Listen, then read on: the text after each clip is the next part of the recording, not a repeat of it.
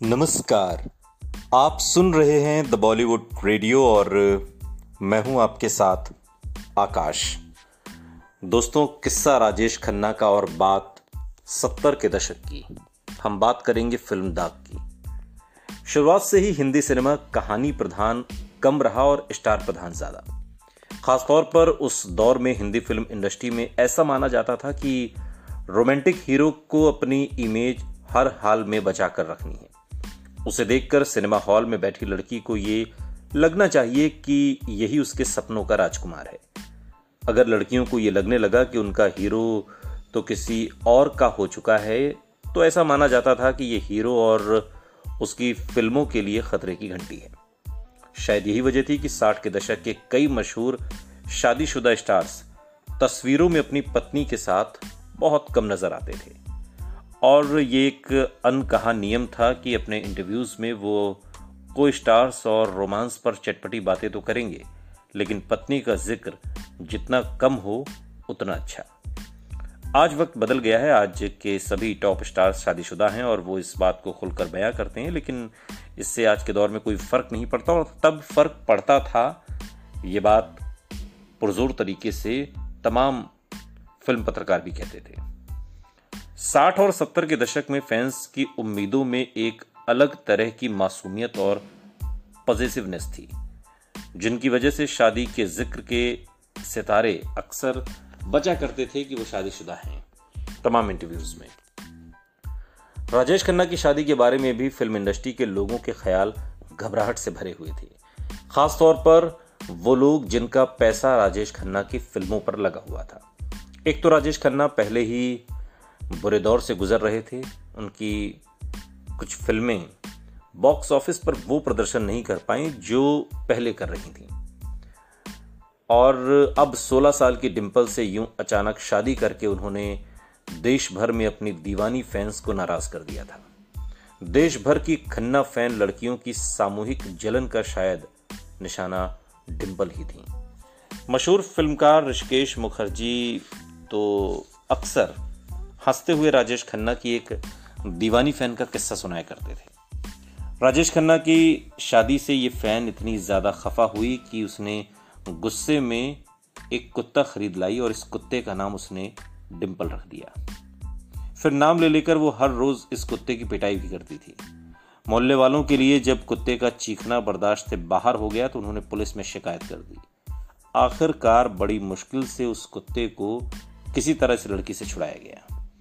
और ऐसी खबरों के चलते इंडस्ट्री में कई लोगों का मानना था कि राजेश खन्ना के इस शादी करने वाले कदम से उनकी रोमांटिक इमेज में दरार डल गई है।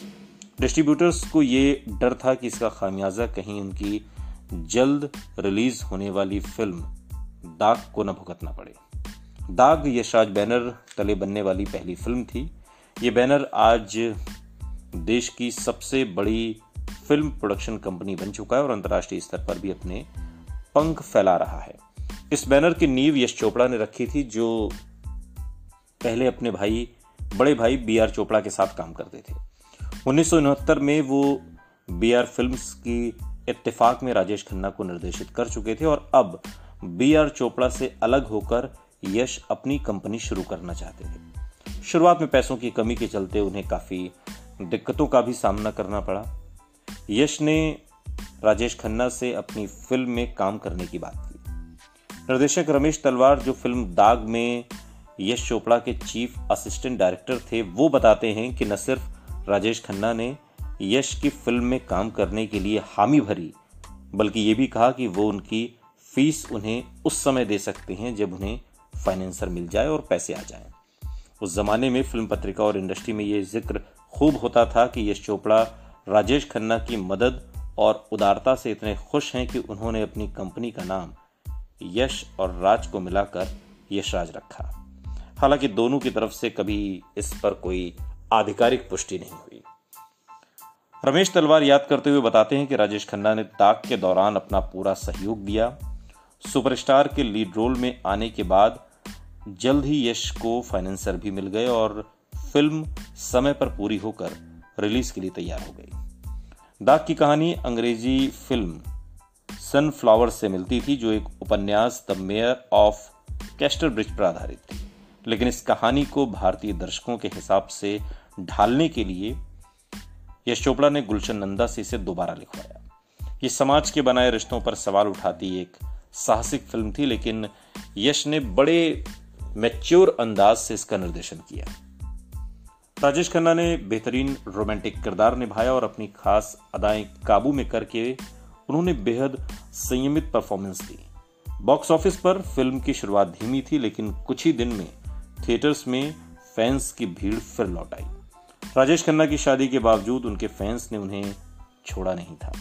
सबको गलत साबित करते हुए फ़िल्म दाग ने कामयाबी का परचम लहरा दिया। प्यार के रिश्तों की गहराई, उनकी उलझन और इन रिश्तों पर जमाने की बंदिशों को बयां करते हुए गीतकार साहिर लुधियानवी ने बेहद खूबसूरत गीत लिखे।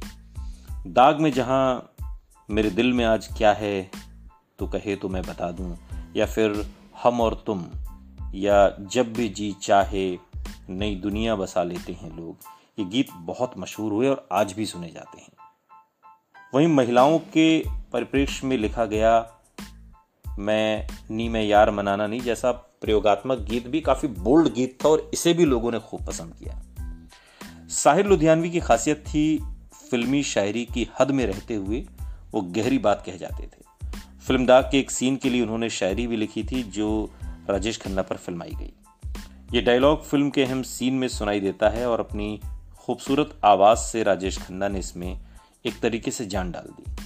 और ऐसा लगता है कि जैसे ये लाइनें ज़िंदगी और करियर की आपाधापी से गुजरते हुए सुपरस्टार की अपनी कहानी हो। निजी ज़िंदगी में भी ये लफ्ज राजेश खन्ना के दिल के बेहद करीब थे और यही वजह थी कि उस दौर से लेकर अपनी ज़िंदगी के आखिरी दिनों तक जब भी उन्हें किसी मंच पर बुलाया जाता तो वो इन पंक्तियों को दोहराना नहीं भूलते। साहिर लुधियानवी की ये लफ्ज जैसे राजेश खन्ना की ज़िंदगी का सार थे।